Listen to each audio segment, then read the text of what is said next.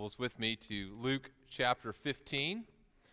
God does indeed love the song of the redeemed, rejoices to hear those who are lost uh, respond in, in worship of him. And that's what we're looking at in Luke 15 is the, the joy that God finds in the lost repenting and the joy that, that we should find as well. And we've made our way through the first two parables in Luke chapter 15, the parable of the lost sheep and the parable of the lost coin. And this morning, as we come to verse 11, we see the, the parable, uh, the parable that we call the parable of the prodigal son. We'll talk about that title for this parable as we, we look through it over the next few weeks. But if you've made your way to Luke 15 and you're able, would you please stand with me in honor of God as we read his word together this morning? Luke 15 uh, Uh, beginning in verse 11, I'm reading from the English Standard Version. Jesus said, There was a man who had two sons. And the younger of them said to his father, Father, give me the share of the property that is coming to me. And he divided his property between them. Not many days later, the younger son gathered all he had and took a journey into a far country, and there he squandered his property in reckless living. And when he had spent everything, a severe famine arose in that country, and he began to be in need. So he went and hired himself out to one of the citizens of that country, who sent him into his fields to feed pigs. And he was longing to be fed with the pods that the pigs ate, and no one gave him anything. But when he came to himself, he said, how many of my father's hired servants have more than enough bread, but I perish here with hunger? I will arise and, and, go to my father, and I will say to him, Father, I've sinned against heaven and before you. I am no longer worthy to be called your son. Treat me as one of your hired servants. And he arose and came to his father. But while he was still a long way off, his father saw him and felt compassion and, and ran and embraced him and kissed him. And the son, said, the son said to him, Father, I've sinned against heaven and before you. I am no longer worthy to be called your son. But the father said to his servants, Bring quickly the best robe and put it on him, and, and put a, a ring on his hand and shoes on his feet, and bring the fattened calf and kill it, and let us eat and celebrate. For this son this my son was dead and is alive again. He was lost and is found. And they began to celebrate. Now his older brother was in the field, and as he came and drew near to the house, he heard music and dancing. And he called one of the servants and asked what these things meant. And he said to him, Your brother has come, and your father has killed the fattened calf, because he has received him back safe and sound. But he was angry and refused to go in. His father came out and entreated him, but he answered his father, Look, these many years I've served you, and I've never disobeyed your command, and yet you never gave me a young goat that I might celebrate with my friends. But when this son of yours came, who has devoured your property with prostitutes, you killed a fattened calf for him. And he said to him, Son, you're always with me, and all that is mine is yours it was fitting to celebrate and be glad. For this your brother was dead and is alive. He was lost and is found. may be seated. May we be encouraged and strengthened through God's word this morning. Let's pray that God would continue to bless us as, this morning as we worship Him through the study of His word. And Father, that is our request this morning, that you would grant us the ability to, to worship you that you would allow us, those who have, have been lost and, and separated from you, that you would allow us to engage in worship of you through repentance and, and faith in you. Uh, help us to have hearts that are, that are quickened, that are able to respond to you, and give us a, a good time of fellowship this morning. We pray this in the name of your Son, Jesus. Amen. We continue making our way through Luke chapter 15. We began looking at this. This is our, our third Sunday to be in Luke 15. The first Sunday that we are here, we looked at the, the setting of the parables that Jesus is going to tell. We saw the story that kind of serves as the frame story for these parables. And what's happened is that Jesus is receiving sinners, that people are coming to Jesus, tax collectors and sinners are, are coming to Jesus and, and listening to his teaching. And the Pharisees and the scribes see Jesus' response to these tax collectors and sinners, and they, they grumble. And as they see his response to them, they say, This man receives, that is, he, he welcomes, he embraces sinners, and he eats with them, that is, he fellowships with them.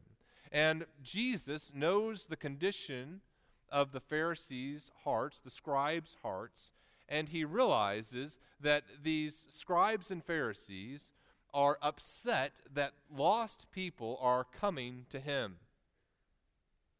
And the three parables that follow are a reaction to these hard hearted scribes and Pharisees.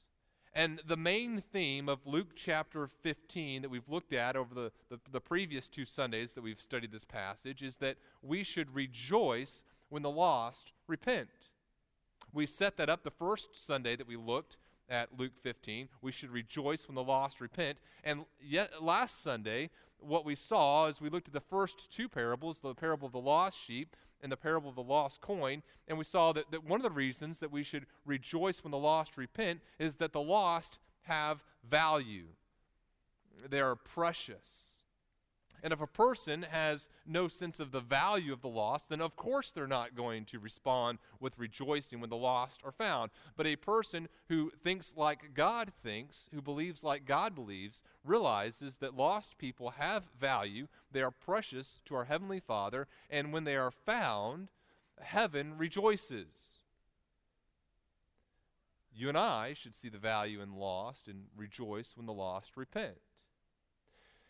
And this week and in the following two Sundays, Lord willing, we're going to be spending those three Sundays looking at this last and, and arguably most important parable of the three, the, the parable of this return of this the son to his father. We're going to spend one week looking at the younger son, then we're going to spend a week looking at the father, and then we're going to spend a week looking at the older son. And I believe it's as we look at the older son, we see perhaps the, the main thrust of, of what Jesus wants people to consider as he tells this story. But as we look at each of these characters, we gain a very valuable insight into why you and I should rejoice when the lost repent. This morning, as we look at the younger son, whose story consumes the first part of the parable, as we look at the story of the younger son, we see something very important about the nature and the beauty of repentance. We've been saying that you and I should rejoice when the lost repent, but, but what exactly is repentance? Uh, what makes repentance so wonderful? What makes repentance so beautiful? What I hope that you gain as we go through this part of the parable this morning is an appreciation for what repentance is, what it looks like, and why it is so precious to God. We've encountered repentance before in the Gospel of Luke. We, we saw it very early on as John the Baptist called people to repentance. We talked about repentance there. We've seen repentance in verse 7 and verse 10 here in Luke chapter 15 that the lost are found, the lost repent. And this morning we're going to focus again on this issue of repentance and why it's so beautiful and why it's so precious. And I hope that you have a greater understanding of repentance as you walk out than you did when you walked in this morning.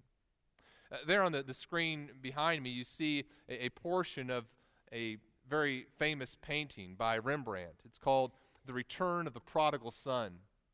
And I have a, a print of this masterpiece in my, my study.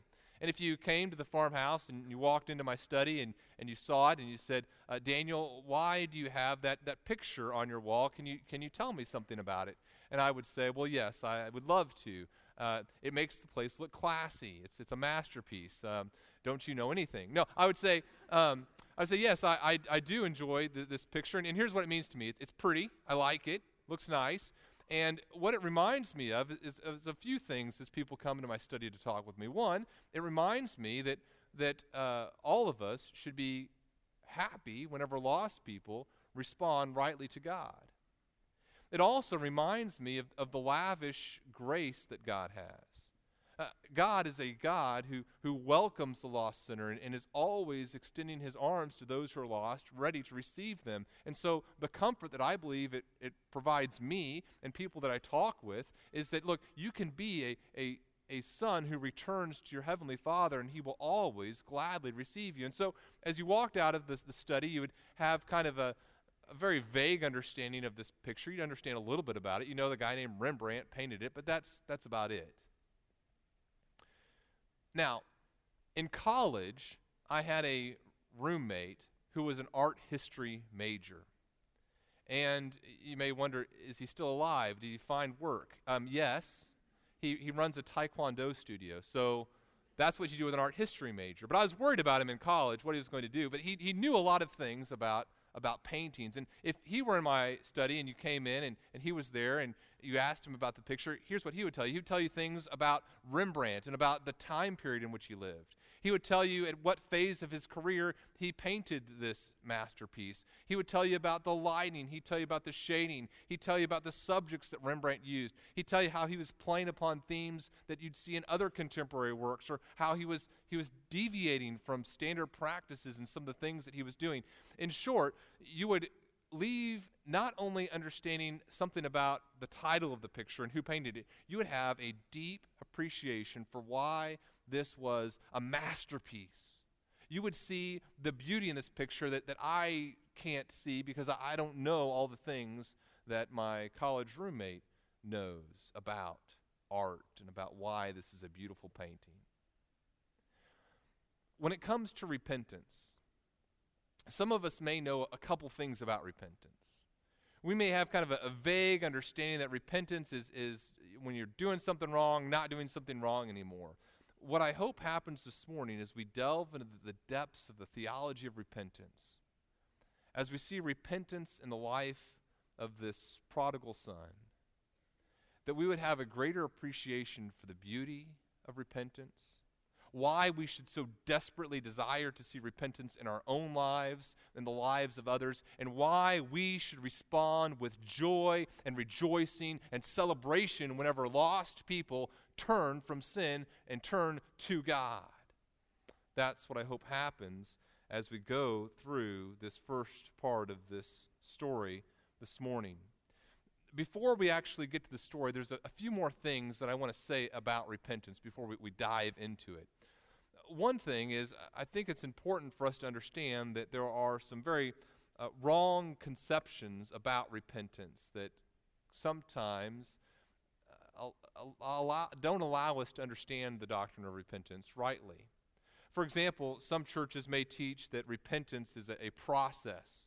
In other words, a person might say, Well, I, am repenting. And what they're meaning is, I'm, I'm going through a, a, a, series of steps in order to show people how sorry I am for sin. And, and they're calling that repentance. That's, that's not repentance. That can be a fruit of repentance, but, but simply going through a lot of steps and actions isn't repentance itself.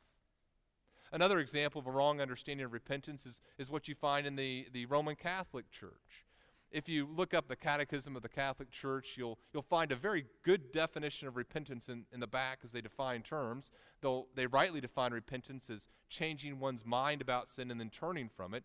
But as you read the fuller teaching in the Catechism about the doctrine of repentance, unfortunately, it, very, it, gets, it gets tied in with, with acts of penance, with the sacrament of penance. And so what happens is this system develops for a person who wants to show that they're repentant, by which they receive forgiveness not just from God, but they receive uh, forgiveness from God, as the Catechism says, through the prayer and ministry of the church. And so there's this sacrament of penance where a person has to ask uh, the priest for absolution. They have to in, get engaged in almsgiving. There's, there's these, these deeds that they need to do in order for true repentance to, to bear fruit, for them to receive the full effects of repentance. And I think that leads to a wrong understanding of the doctrine of repentance as well.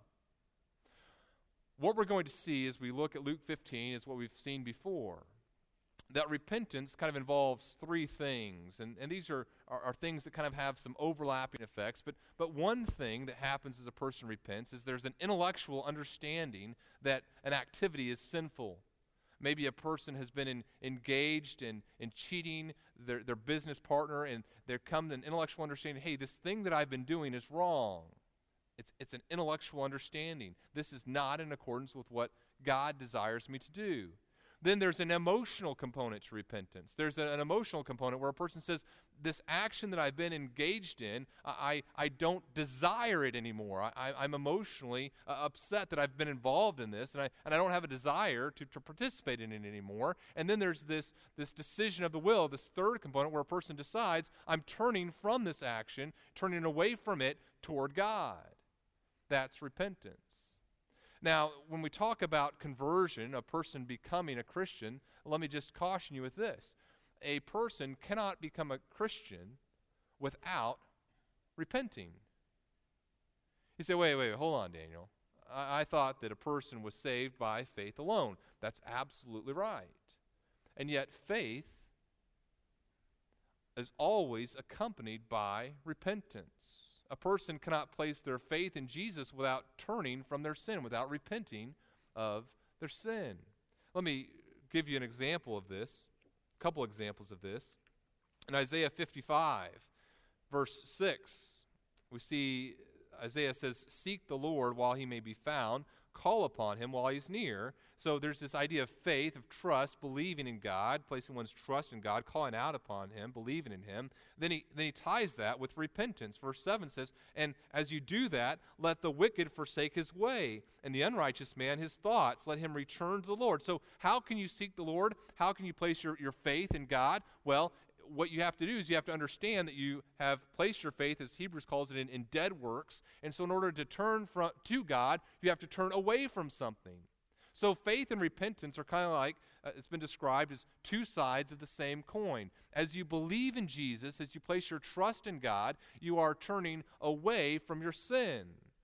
An illustration I've used before is imagine you have this, this big rock that you're holding on to and you're, you've fallen into the ocean and someone throws you a life preserver. Well, what do you need to do to be saved? All you need to do is to grab onto that life preserver, but what must you let go of as you do that? You must let go of that boulder so you can wrap your arms around that life preserver.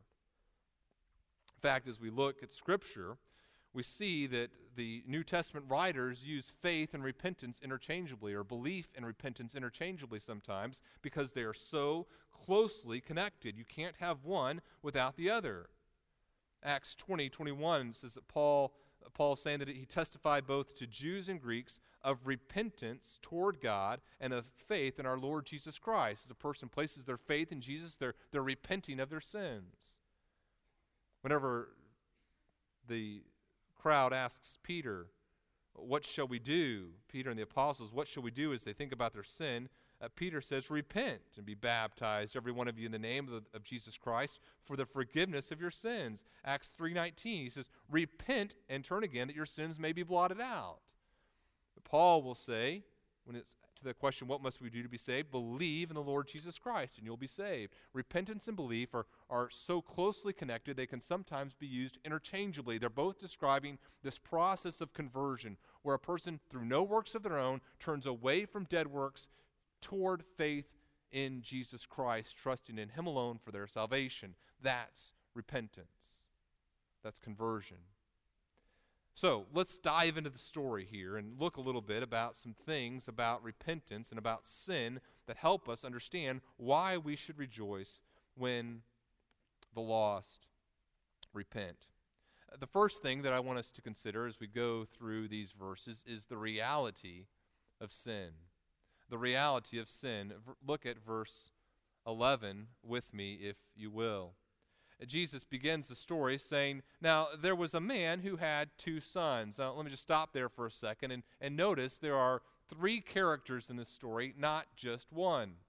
Sometimes we call this parable the, the parable of the prodigal son, and we, we place all our emphasis on this prodigal son and his act of repentance and, and how the lost should repent. And, and that's certainly an appropriate application, but it's not the sum totality of the story. There is a younger brother, but notice there's also an older brother, and there's also a man. In fact, the story begins with this man who has two sons. And as we're going to see, very interestingly, the story, we're stopping at verse 20 this morning because that's the end of the story, kind of of the first son. But the story keeps going. And after the son says a few more words after verse 20, we don't really hear anything at all from the younger son throughout the rest of the story. His story's over. But we do continue to see what the father does and then we really continue to see how the older brother responds. So there's this man who has two sons, and we're beginning to look at this first son, the younger son. The younger son comes to his father, and he says to his father some words that are incredibly insulting. He says, Father, Father, what I want you to do is give me the share of the property that's coming to me. In other words, uh, Dad, I can't sit around waiting for you to die. The only value you have to me is what I'm going to get from you when you die. So I want you to go ahead and divide the property to me that, that's coming to me. I want you to divide the property and tell me what's coming to me now. You're better to me dead than alive. And I want to kind of fast forward to the you dying part. I don't know if we can grasp the full insult that is given to the Father here. What you need to understand is that Jesus' listeners would have been shocked out of their minds at what's just taken place. You and I live in a culture in, in which, first of all, we, we don't live in a, a culture that this is based on the honor system as, as much as it was in the first century. But in the first century, honor and shame are, are huge motivators for how one conducts oneself. Secondly, in our culture, we kind of have this expectation of teens. We expect that young people are going to be rebellious. It doesn't shock us whenever young people don't act respectfully to their parents. It doesn't shock us whenever young people say, I don't like you, I don't want to be like you, I'm going to be my own person. That's not shocking to us. It would have been incredibly shocking in that culture. The expectation in that culture is the exact opposite. There's an expectation that a young person is going to honor their father, is going to honor their mother, is going to live in a way that brings honor to their parents. And so, this younger son, as he comes to his father, has uh, committed a, a terrible sin in the eyes of the people that Jesus is speaking to. He's shamed his father, he hasn't honored him, and he's demanded from his father his share of the property. That's shocking to Jesus' audience, but not as shocking as what happens next. Because look at this, the text, what happens next in verse 12. The dad does it. The proper response would have been to, to shame the son, to, to, as, as one's shame is, is, is experienced, one, one uh, projects it onto the other person. The other person suffers as a result of their failure to, to follow the, the honor system, this, this code of honor. And so the father should have responded by, by disowning the son, by having nothing to do with him, by, by punishing him. And instead, the text tells us that he, he agreed with this audacious request, this insulting request of his son. Literally, what the text says is that he divided the life between him. He divided his life between his two sons. And he told his older son, here's what you're going to, to get. And the inheritance laws and the, uh, the, from the Old Testament were very clear about how much of a portion of the estate his son would receive and how much of the portion of his estate his younger son would receive. And so he took all of his assets and he said, okay, this is what's going to go to the older son, this is what's going to go to the younger son.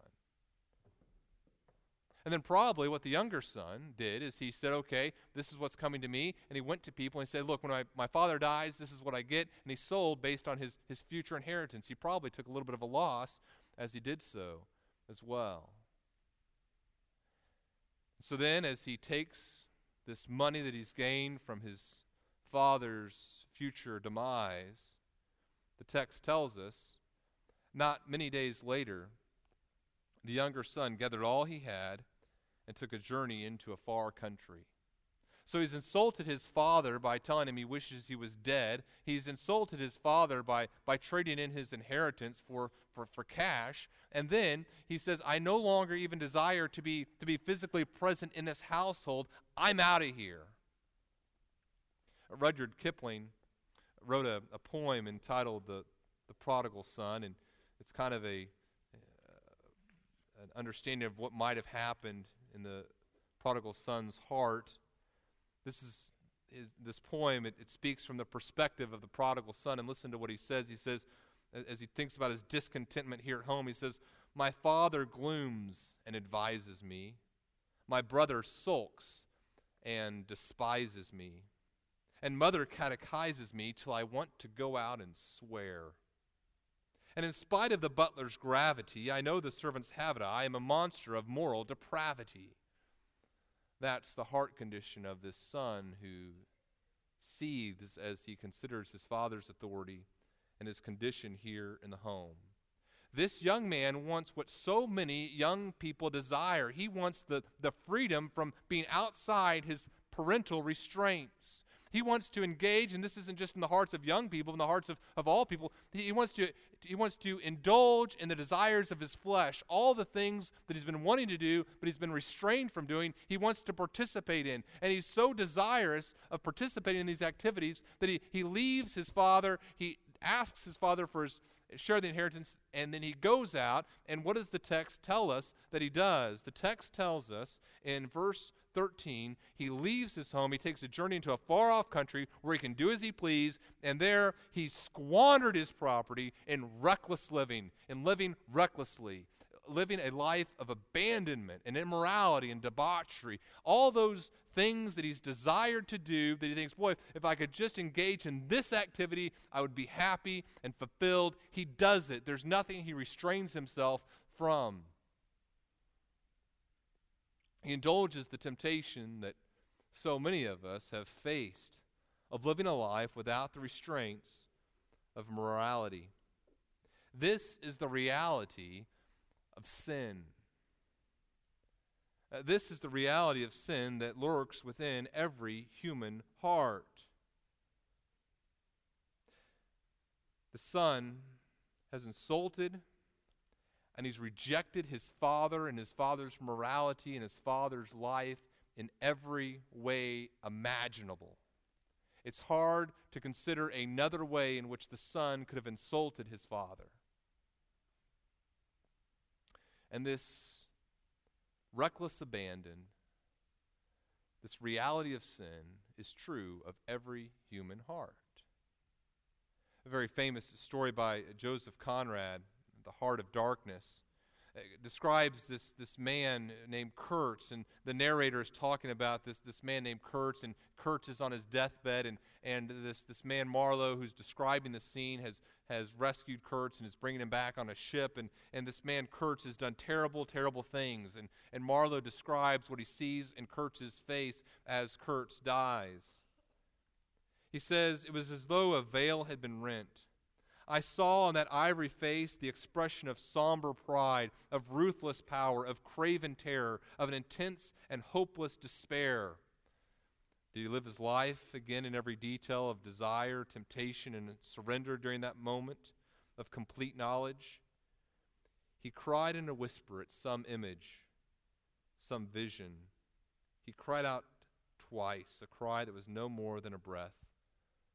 The horror, the horror, that horror of what lurks within every human heart is the reality of sin. And what this son does is engage in a lifestyle of reckless abandon as he pursues sin with fervor. Four thoughts of application here as we, we think about the reality of sin that I want you to consider. Number one, uh, sin is rebellion to God sin at its heart is, is not just something we, we decide to do that our parents don't want us to do or that society doesn't deem acceptable or some really uptight Christians don't like. Sin, I want you to understand, is rebellion to God. Romans 1:21 says that people knew God, but they did not honor him as God or give thanks to him, but they became futile in their thinking, their foolish hearts were darkened. And so they exchanged the glory of the immortal God for images. And so people as they engage in sin are in rebellion to God. Secondly, what's important to notice here is that sin is not just rebellion to God, it's not just some passive, well, I'm not going to engage in that activity that God wants me to do. Uh, sin is an attack. It's an attack upon the honor and the character of God.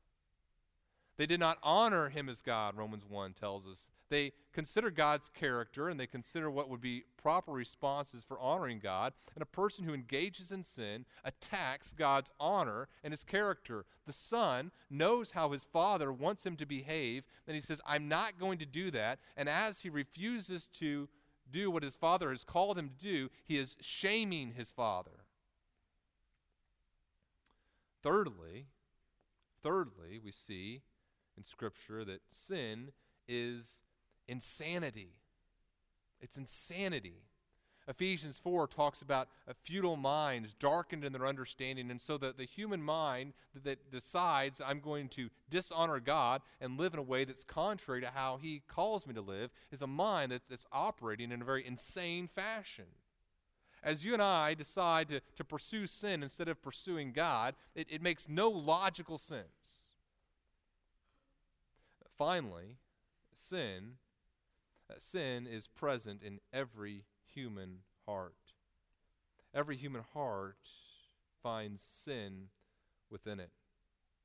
So that's the reality of sin. And let's next consider the, the result of sin. What happens when a person engages in sin and pursues this lifestyle of sin?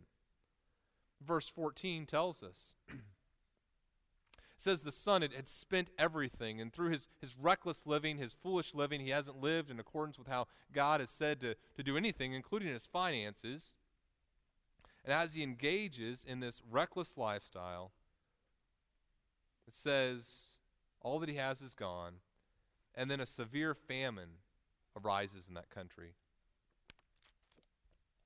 And as a result of that famine, he no longer has the ability to provide for himself.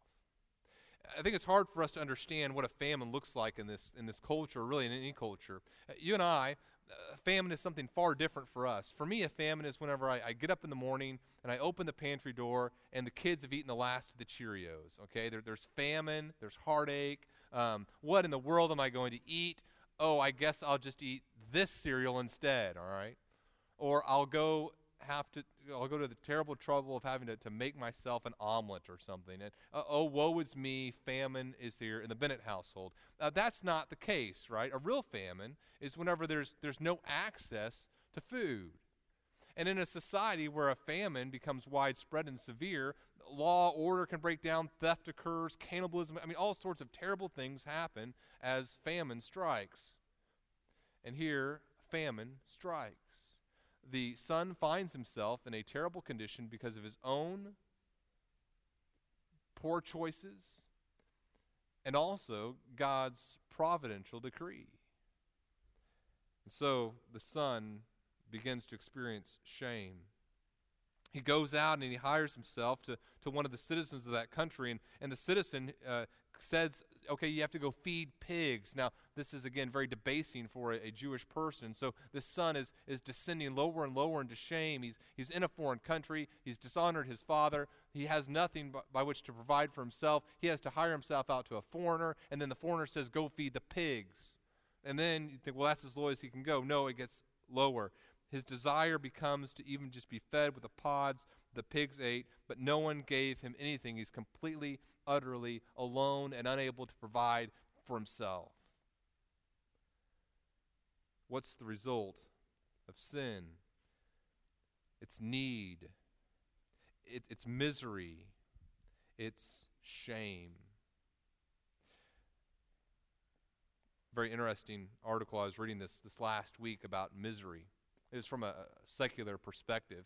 But this the psychologist was arguing that misery is the result of of people wanting something that they don't have too much or not wanting something that they already do have. And that desire can cause people to have misery. And I think, as far as that lines up with what Scripture tells us, it's very true. But here's the really interesting thing to me, okay? We've seen the reality of sin, and then we see the result of sin. Sin leads to misery. But the very interesting thing to me is that even as people see the results of sin in their lives and, and realize the misery that sin brings, they don't turn. They keep on pursuing it.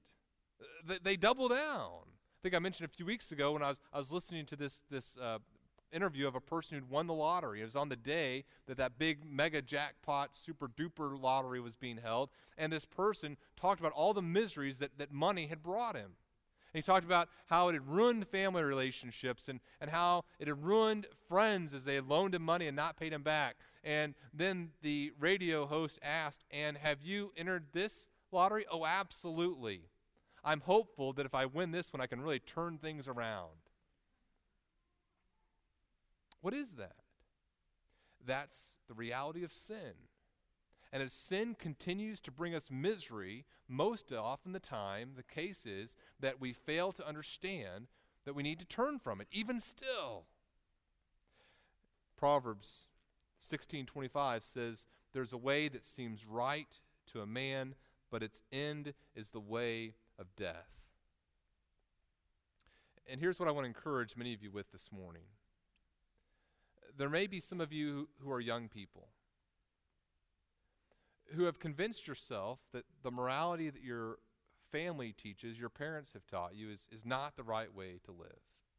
And you're convinced that as you pursue your own morality and, and reject the, the teachings of God, then you're going to find true happiness. And, and mom and dad just don't, or mom or dad or grandparents don't know what they're talking about. I'm going to pursue my own path, and there I'm going to find happiness. Or maybe you're, you're an adult and, and you're engaged in, in some, some immorality and you've convinced yourself, if I continue down this path, I know it hasn't brought happiness so far, but, but I'm going to achieve the happiness that I deserve. And I know what God says about marriage. I know what God says about uh, physical relationships outside of marriage. I know what He says about lust and pornography. I know what He says about gossip, or I know what He says about anger. But I'm convinced that if I continue down this path, it's going to finally bring me the pleasure that I so richly deserve. And my words to you are the words of Scripture. There's a way that seems right to a man, there's a way that seems right to a woman, but its end is death.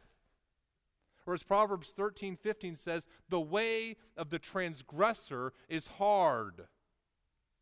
And so, my plea to you this morning is this. Even if this morning you say, you know, Daniel, you don't know what you're talking about, my parents don't know what they're talking about, other Christians don't know what they're talking about, you know, I can't help that. That's, that. that's between you and the Lord. But my plea with you is this if you do decide to pursue a life of sin, remember these words of Scripture. And as you reach the bottom, say, oh, yeah, this is exactly what God said would happen. There's a way that seemed right to me, but its result was death. The way of the transgressor is hard. And as I'm living this hard lifestyle, maybe, maybe I should turn from it. That's my plea to you this morning. It's my plea to my the tendencies within my own heart. It's my plea to each of us as we consider the result of sin and see its effects in our lives. Hey, this isn't so great. Result of sin is death, unhappiness, a lack of pleasure. The way of the transgressor is hard, or as the Rolling Stones put it, I can't get no satisfaction. That's not canonical, but it's true. As we pursue the pleasures in this world, they will not lead to satisfaction. That's the result, that's the reality of sin, the result of sin. Now let's consider repentance from sin. What does repentance from sin look like? Well, we look at it in the story, and it's a beautiful picture of repentance. First of all, I love verse 17. What does verse 17 say? It says, when, when he came to himself, or, or when he came to his, his senses, you can just imagine him working with these pigs, and all of a sudden he goes, huh, this isn't really what I had in mind when I left dad's house. What in the world am I doing? There's this intellectual c- comprehension. Man, this isn't the, the pleasure that I, I thought it would be. I had this vision for this crazy party lifestyle, and me and the pigs are having a real fine party. This isn't working. He comes to himself. He, he, he realizes, well, this is, this, is, uh, this is foolishness things are, are bad for me now. This isn't working. And you know what? And here's the beauty. Here's the beauty intellectual understanding. This is bad. Pig's bad. Dad good. things with dad are better. Things with dad are more delightful. In fact, he says, my father's hired servants are better off than this. There is more pleasure in the presence of my father as a servant than on my own with the pigs. I, I know what to do. There's no joy in this. I, I, I have a plan. I'm going to go up and, and go to my dad. And I'm going to say, look, Dad, I, have sinned, and I recognize that my sin is against heaven and it's against you. There, I've sinned against God the Father, and I, I've sinned against you. I've, I've shamed both of you. And now there's a recognition that he doesn't deserve their forgiveness. He's going to say, Look, I don't, I'm not worthy. There's no worth in me to be called your son. Go ahead and treat me as one of your hired servants. And then we're just going to stop at the beginning of verse 20 for in terms of the text that we're considering this morning. And then he, he arose and he came to his father. He, he did what he had purposed to do.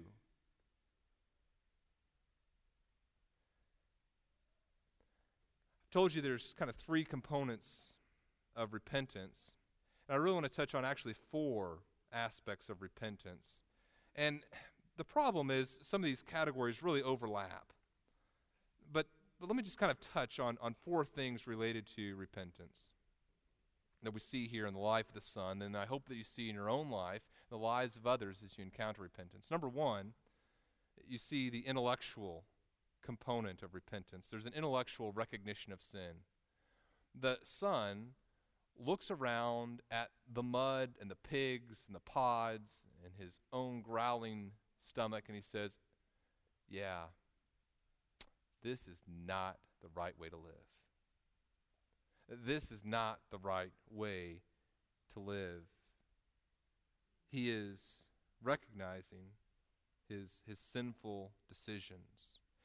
Like the kids and I and Whitney have been reading through the book of Proverbs in the evenings, and it's amazing uh, how uh, much the book of Proverbs deals with, with the reality of sin and, and, the right response to it and this, this intellectual component of, of how we need to recognize the dangers of sin. We were reading uh, in Proverbs chapter 7 last uh, two, two nights ago. Talks about this, this young person who's, who's considering pursuing adultery. it says, as he talks about this young man that, that considers uh, going into this adulterous woman, it says in verse 22 he follows her as an ox goes to the slaughter or a stag is caught fast till an arrow pierces its liver. As a bird rushes into a snare, he does not know that it will cost him his life. There's a lack of an intellectual recognition that, that what he's doing is, is wrong and foolish. So the first component of repentance is intellectual. It's understanding that, that this, this activity that I'm engaged in is, is wrong. And I think one of the hardest things about being a, a parent of a child who's pursuing a prodigal lifestyle. Or one of the hardest things about being the friend of someone who's pursuing that lifestyle, or, or the hardest thing about being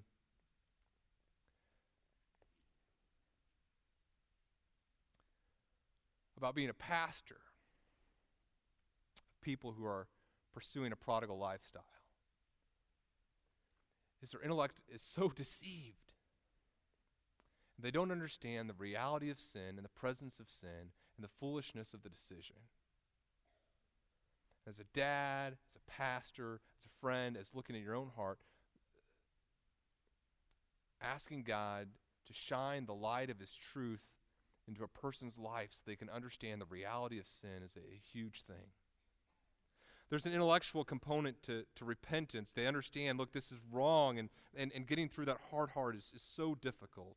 Then, secondly, there's an emotional reaction against sin that happens. And, and it's not just in the head, it's in the heart as well. They, they consider the sin and they say, This isn't what I desire anymore. And what I love about this is the per, this, this young man understands that being with his father as a hired servant is better than being a free person with the pigs. John Piper says this as he's talking about the desire of the Son here. He says the focus here is, is not on the service he can supply to the Father. In other words, he's not saying, I'll be a hired hand, and, and that's not the focus of his comments. He says the focus is on the incredible bounty and generosity that he has so foolishly traded for the fleeting pleasures of sin. Repentance is believing that God is so great and so good that the smallest enjoyments of his house are better than 10,000 worlds without him. Now, our emotions can lead us astray. And sometimes, you know, 2 Corinthians 7 talks about this, talks about worldly grief. And we'll talk a little bit more about 2 Corinthians 7 in just a moment. There's worldly grief.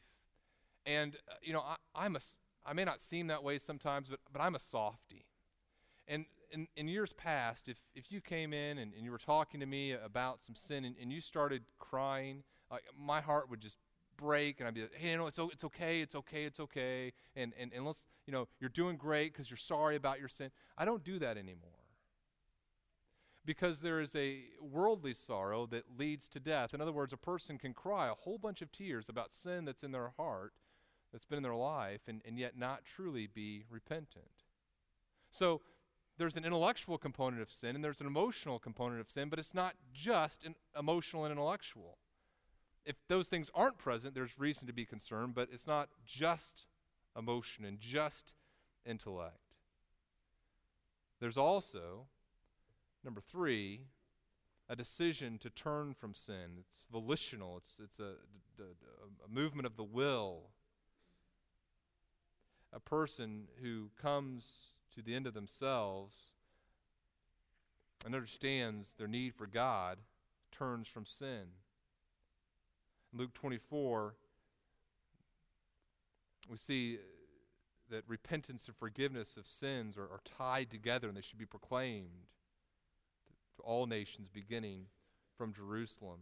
Acts 17:30 Paul says the times of ignorance God overlooked but now he commands all people everywhere to repent. In other words, not just intellectually understand sin, not just emotionally feel bad about sin, but to make the decision to turn from it. Now, the fourth thing we see about repentance, and this is the hard one, I want to be careful here. The fourth thing that we see about genuine repentance is that it produces fruit. It produces fruit. There's a fruit of repentance. Now, is the fruit of repentance the same thing as repentance? No. Repentance is not a work. And yet, if you do not see the fruit of repentance, you know that genuine repentance hasn't taken place. Repentance and its fruit are linked together. You cannot have one without the other. We see the, the fruit of repentance, and I mentioned this passage already in 2 Corinthians 7. In 2 Corinthians 7, as, as uh, Paul is talking about some dishonor that was done to him and the need for repentance on the parts of some people, as he's, he's talking about their, their sin, he, he talks about the worldly grief and the and godly grief. He talks about the worldly grief uh, leads to death. And then he says this in verse 11 that he's confident their, their grief was a godly grief. He says, for what, this is 2 Corinthians 7 11. For see what earnestness this godly grief has produced in you, but also what eagerness to clear yourselves, what indignation, what fear, what longing, what zeal, what punishment. At every point, you've proved yourselves to be innocent in the matter. And so, in other words, as a person genuinely repents, you see some proof. And Paul is able to look at their fruit and, and see some, some genuineness to their conversion. Here's a couple questions that I ask people as I talk to them about their repentance based on 2 Corinthians 7. One is this uh, Are you earnest in your desire for change? Are you eager to have others closely look at your life? Sometimes a person can say, yeah, yeah, I'm repentant, and then you start asking them questions and they get very defensive. As we see defensiveness in our own lives, it reveals to us look, I'm not truly repentant. Are you angry that you've offended a holy God? You have anger about your sin as you think about it in relationship to shaming God. Are you afraid of what will happen to you if you continue in sin? Are you longing? Are you longing to restore relationships with those that you've wronged? He says here you're zealous. Are you zealous in your pursuit of holiness? He says here you're, you're avenging of wrong. Are you avenging the wrong you've done to others? You're working to, to recompense them? The message of Luke 15 is that you should rejoice when the lost repent. But what is it about repentance that's so great, that's so wonderful? What happens to repentance is that a person understands that they've offended a holy, righteous God. They've shamed him. And a person who repents comes to their senses. They understand, wow, this thing that I've been engaged in is wrong. I, I don't desire it anymore. I, I hate it. And, I, and I'm, I'm turning from it. No more. And then they see the beauty of fruits of repentance. Do you see how beautiful that is? Do you see what an act of God repentance is? Do you see why you and I should rejoice when we see repentance in our lives and the lives of others?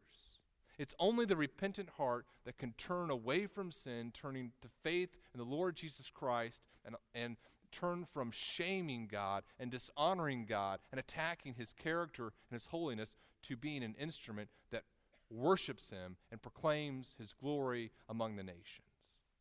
Let's pray. Father, we thank you for repentance, for the ability that you give us to turn from sin to faith in you.